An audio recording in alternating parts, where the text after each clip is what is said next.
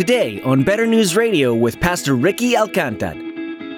That joy over a child is what the Father feels for us. Look, church, the good news is God does not just tolerate us, He loves us as a father rejoices over his children.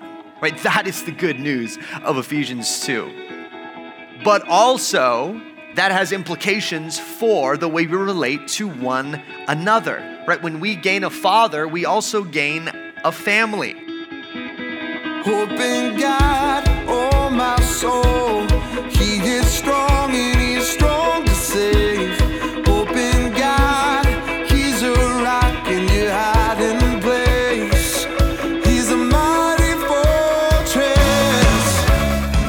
Just about everyone can relate to some dysfunction in their family, right? There are different personalities that are forced to come together and somehow get along. But then there's inevitably some kind of family drama because there's no way everyone gets along without any conflict. So, how does this fit in the context of a church family? Today, Pastor Ricky explores the various facets of what it means to have community with other people in a way that proves you're in it together for God's purposes. Let's join Pastor Ricky in the book of Ephesians, chapter 2, as he begins his message Family. We are in a series right now on our vision as a church, and specifically on three core identities for us as a church. So, we talked about our identity as disciples of Jesus and how we uh, become disciples of Jesus and what it looks like to follow Jesus in every area of life. And that message is kind of foundational and key to what it means to be a Christian. But today, we're looking at a second aspect, a second identity, as it were, of our church, and that is our identity as family. Now, these two things are tied together in a way that we often try to separate. Our identity as disciples is not separate from our identity as a family. It's not as though uh, you can check the box for, yes, I'd like to be a disciple of God, but not check the box of, yes, I'd like to be part of the family of God. Although sometimes we wish it worked that way. To be a disciple of Jesus doesn't just mean that we follow Jesus, although it means that. It means that we follow Jesus with other disciples of Jesus. In other words, when Jesus comes and calls Peter, who's fishing, to follow him, he doesn't call Peter into a strictly one on one personal relationship with him, though he does have a personal relationship with Jesus. He calls him into a relationship with all of those who are his followers. And that's what we're seeing. Our identity as disciples of Jesus requires our identity as a family. Now, there are many word pictures to sum up our relationships to one another as disciples of Jesus, but we're honing in on this word family because I think it's especially poignant and kind of pops in our culture, the culture around us. And we are going to read just one verse to kind of set the stage, and then we're going to walk through a little bit longer section of text together. So we're going to be in Ephesians chapter 2. If you have a Bible, Ephesians chapter 2. And we're going to read the whole thing in just a moment. But I'm going to read one verse right now. Ephesians 2, verse 19, simply says this to the believers So then, you are no longer strangers and aliens but you are fellow citizens with the saints and members of the household of God. Well, I have a confession up front, which is that I don't like this identity that we have as a church. I'm okay with, I like being a disciple of Jesus. I like kind of being a witness for Jesus. I don't always love being a family member of Jesus' family. And that's because I'm a little bit of an introvert and I like to have my personal space and I like to have my own schedule. And I don't like when I look at my calendar and it is filled with getting together with people. I feel constricted. You know, I don't like drop in visits. Um, when somebody rings the doorbell and says, Hey, we're in the neighborhood, like, oh, we're sick, sorry. You know, we are we have, the, we have a, a, rare flu. It's Peruvian flu, and we can't open the door. Now, In my flesh, that's the way I would normally want to respond. And so if you're there today, I'm with you in process with God's word on this. But I want to point out something about all of us. No matter how introverted you are, there is a longing in your heart for community, for connection, for belonging, for family. This week I looked up the top three streaming shows on all of streaming on Netflix, Amazon, all that stuff. What are the three shows most streamed in America? And they are Friends, The Office, and Seinfeld. But what do these three shows have in common? They have in common that all three of them are about funny, dysfunctional versions of family. Right? There is a desire, if you've seen one of these shows, that you have to like hang out with the friends or hang out in the office or hang out and watch George Costanza do bizarre things. And, and there's a sense in which you, you park yourself in front of your TV or your phone and you watch it and you feel like for a minute you belong with your friends. Like that is in our hearts. So why is it there? Question one Why do we long for family? Two reasons. First, we long for family because God has created that longing in us. When the Lord says that He's going to create man, he, it says this literally in Genesis let us make man in our image. Meaning that God is, it's a conversation among the Trinity. God is one God in three persons. But that conversation is saying we're going to, out of who we are as God, create humanity and part of that image of God in humanity includes a community component because God is a community. And so when we see him create humanity, he tells Adam, who's by himself, he tells Adam, it is not good for you to be alone. Now, we often apply that to marriage, and that's good. It is about marriage, but it's about more than marriage. It's also about community and belonging. It's, it's not good to have one single human being because one single human being by his or herself cannot image God fully the way that God is designed. That's why we long for that. Second, though, we long for this family because sin has broken the family of humanity. When sin comes, it immediately disrupts the vertical relationship between Adam and Eve and God, and the relationship between Adam and Eve and each other. Both of them are broken. All of a sudden, Adam and Eve are hiding from God where they had enjoyed relationship with God. And then all of a sudden, Adam is blaming his wife, and his wife is going, What in the world? You just sang a song to me in the previous chapter about how I'm bone of your bone and flesh of your flesh, and here at last, all this stuff. And now you're like trying to throw me under the bus all of a sudden their relationship is broken. And then their kids, one of them kills the other out of jealousy. And Genesis continues this pattern of conflict in humanity that, that we simultaneously long for this sense of community and family and belonging, but we are constantly disappointed because of the brokenness that sin has wrecked in our world. So, question number two how do we become a renewed family? In our vision, we talk about how we long for gospel renewal. And so, gospel renewal comes to this concept of family. Now, Ephesians 2, which we're going to read, ties together, listen for this as we read, ties together our vertical reconciliation to God with our horizontal reconciliation with one another. Look at how they're tied together here. Ephesians 2, verse 11. Therefore, Remember that at one time you Gentiles in the flesh, called the uncircumcision by what's called the circumcision, which is made in the flesh by hands. Remember that you were at that time separated from Christ, alienated from the commonwealth of Israel, and strangers to the covenants of promise, having no hope and without God in the world. But now, in Christ Jesus, you who were once far off have been brought near by the blood of Christ.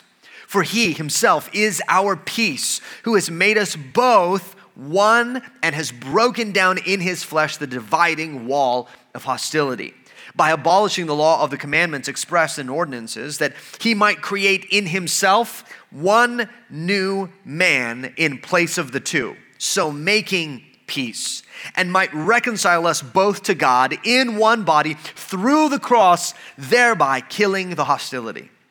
And he came I preach peace to you who are far off and peace to those who are near. For through him we both have access in one spirit to the Father. So then, you are no longer strangers and aliens, but you are fellow citizens with the saints and members of the household of God, built on the foundation of the apostles and prophets, Christ Jesus himself being the cornerstone, in whom the whole structure, being joined together, grows into a holy temple in the Lord. In him you also are being built together into a dwelling place for God by the Spirit. So, how, how is a renewed family created? Well, it's created through the work of Jesus. And so, I want to make some observations about this that have implications on our lives. First, we are reconciled to God and to one another. God does something amazing according to Ephesians 2. He reconciles us to God. Right? That in and of itself is incredible. Jesus Christ dies in our place for our sins so that we would not be condemned and pushed away from God forever, but rather pulled in.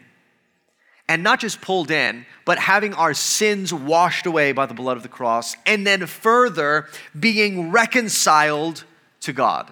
In other words, we don't just appear in the courtroom and unexpectedly get a verdict of not guilty, the judge himself takes off his robes, comes down, and embraces us, right? That's the picture of Ephesians chapter 2.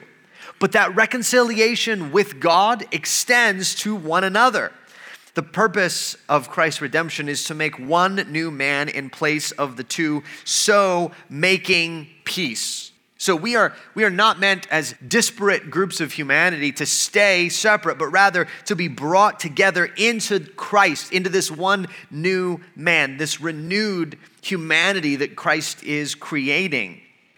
Christ reconciles us, verse 16 says, both to God in one body through the cross, thereby killing the hostility.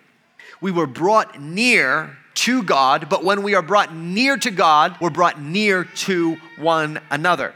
And that is what the Lord has done, right? He's reconciled us to God and to one another, pulling us together. Next, we are adopted by God. Now, it takes the picture further. So then, verse 19 says, You are members of the household of God, meaning the family of God. Galatians 4 gets even more explicit when it says that Jesus came to redeem those who were under the law so that we might receive adoption as sons. And because you are sons, God has sent the Spirit of His Son into our hearts, crying, Abba, Father right? It is incredible. Just think about the way that the gospel builds on itself. It's always better news than you think it is. Not only are we not condemned, not only are we justified before God, not only are we reconciled before God, it goes further. The judge doesn't just embrace us, the judge adopts us. He brings us permanently and fully into his family. You know, this week we had a couple from our community group that went overseas to China and adopted a little guy. And our community group was rejoicing with them. We prayed over them before they went. And when we got the first picture of them with this little dude, and saw the joy on these two parents' faces, it was like that is what we're talking about in Ephesians 2 and Galatians 4, right? That that joy over a child is what the Father feels for us. Look, church, the good news is God does not just tolerate us, He loves us as a father rejoices over his children. Right? That is the good news of Ephesians 2. But also, that has implications for the way we relate to one another. Right? When we gain a father, we also gain a family. Our family is all of those who call God their Father. That's why one of the most common ways that believers are referred to in the New Testament is as the brothers. And then in Greek, it's actually brothers and sisters, because Greek is similar to Spanish in that, like, the male plural is male and female, like amigos or whatever. You know, you know what I'm saying? So, everybody speaks Spanish. You guys are like way ahead of all the Americans in Greek or English speakers only in Greek. You're going to do well. We are the brothers and sisters. That's how the New Testament refers to one another. Because, why? Because we have the same father. Now, my sister was adopted. She was adopted at age nine. I think I was probably 13 at the time. And I remember my parents coming back um, from Russia with this little girl. And when she walked in the doors of our house, she was not just my parents' child, she was my sister. She is my sister, and I love her right? That is what happens with us. Now, that should be good news. Although the introvert in me is like, oh no, why do we have to have his family too? I just like God as my father. I don't like the other people. Nope, that's the way it works. You're brought into the family. He is your father, and these are your brothers and sisters. Third, we have then a purpose in Christ, and that purpose is together. Right, the metaphor changes in verse 20. Christ Jesus himself being the cornerstone, in whom the whole structure being joined together grows into a holy temple in the Lord. So we are not saved to stand still. We are saved for a purpose. God is building something with us, right? We have a glorious purpose in Christ, but that purpose is not just individual that purpose is together. Now, the Bible affirms both that the Lord has a purpose and plan for us individually. Psalm 139, we are fearfully and wonderfully made, right? The Lord has written, before I live them, every one of them, the days of my life. That's true. The Lord has a purpose for you. Amen. But the Lord also has a purpose for all of his people together. Their purpose as individuals can't be separated from their purpose as part of the renewed family of God. Now, when I was a kid, I wasn't allowed, I had a very brutal childhood. It was hard, and here's how it was brutal. I wasn't allowed to watch the Ninja Turtles or uh, really anything with violence and or magic and or anything else uh, exciting or fun or anything a, an eight-year-old boy would want.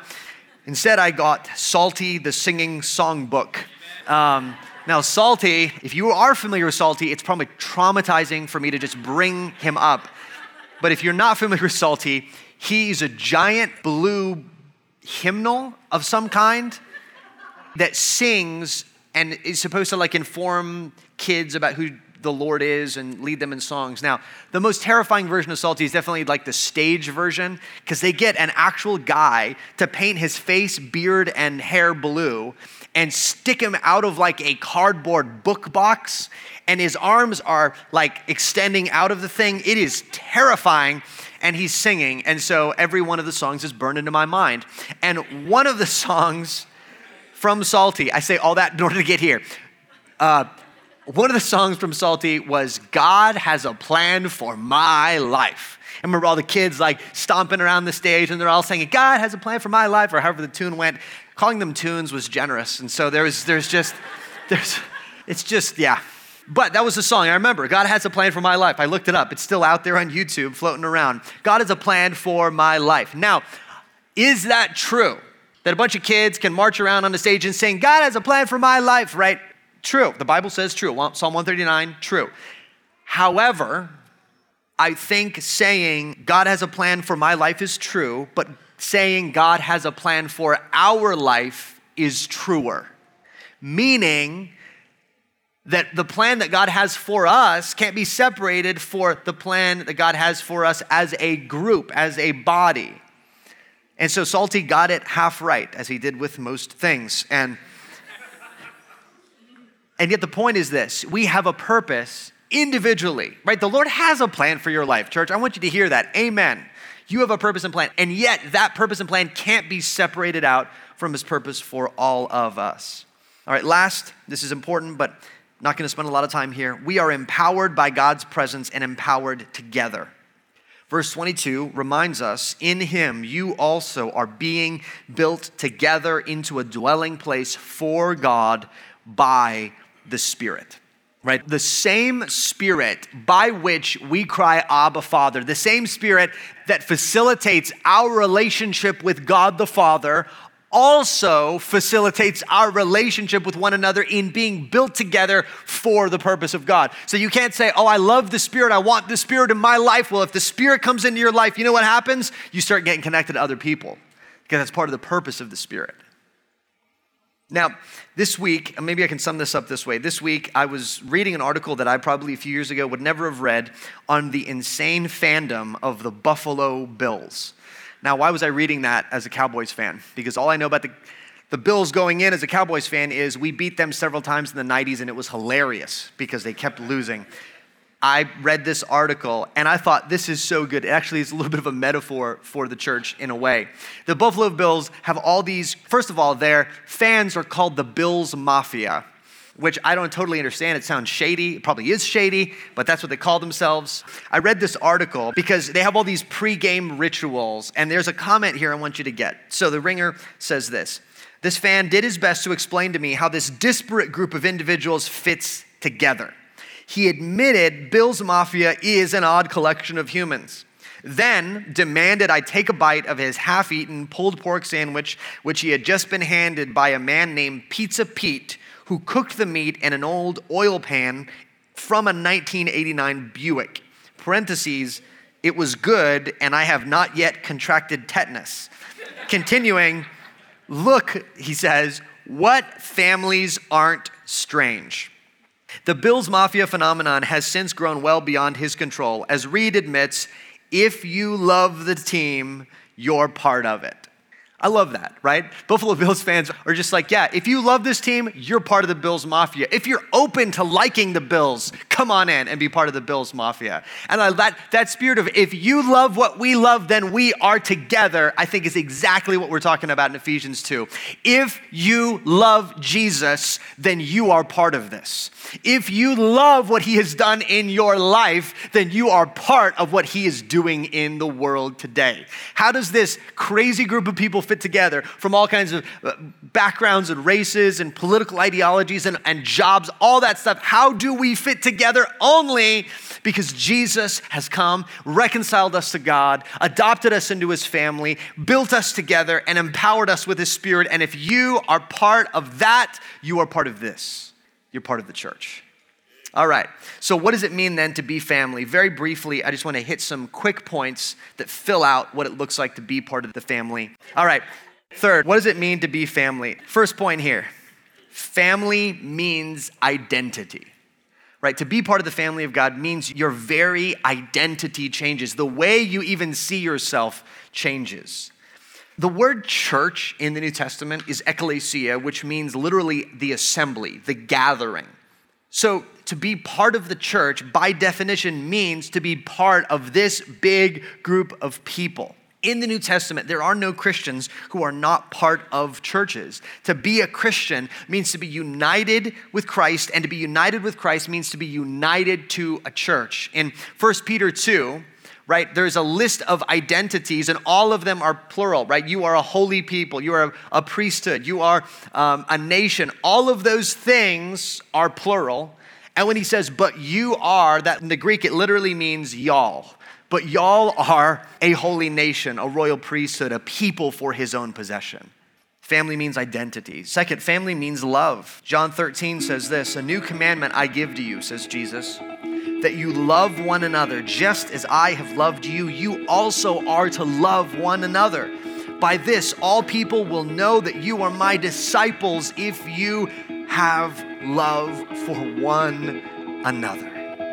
Because Jesus has loved us, and not just loved us a little bit, loved us to the uttermost. And remember, love is not just a fuzzy feeling. That's not what Jesus is talking about here. Jesus is not saying, just as I have had fuzzy feelings toward you, you also are to have fuzzy feelings toward other people. Now, love means generous self sacrifice for the sake of the other. Hope in God, oh my soul. He is strong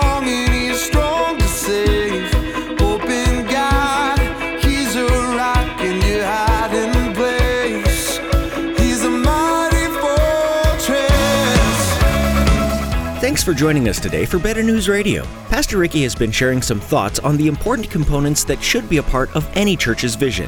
These things are like the meat and potatoes of what a church stands on, and incorporating these elements help a church grow and thrive. Like with anything that's growing, you need the proper nutrients to foster the ability to become stronger. Some of these nutrients are the willingness to know and share the gospel with others. This might seem intimidating to some, but be assured that no matter what your knowledge or experience is, as a Christian, you are equipped to tell others about Jesus. If you're listening and are unsure what it means to be a Christian, that's okay. We're glad that you joined us today, and we hope that you'll continue to seek out a greater understanding of what it means to be a follower of Jesus. On our website, betternewsradio.com, you'll find a variety of past teachings from Pastor Ricky. In addition to that, you can look at the welcome video from Pastor Ricky that explains more about the good news of Jesus Christ. All that and more is on our website. Again, that's betternewsradio.com. As we wrap up our time today, we want you to know that if you have any questions about this teaching or what it means to be a Christian, you can give us a call at 915 562 7100. That's 915 562 7100. We hope that you'll tune in again to hear more from the Vision series right here on Better News Radio.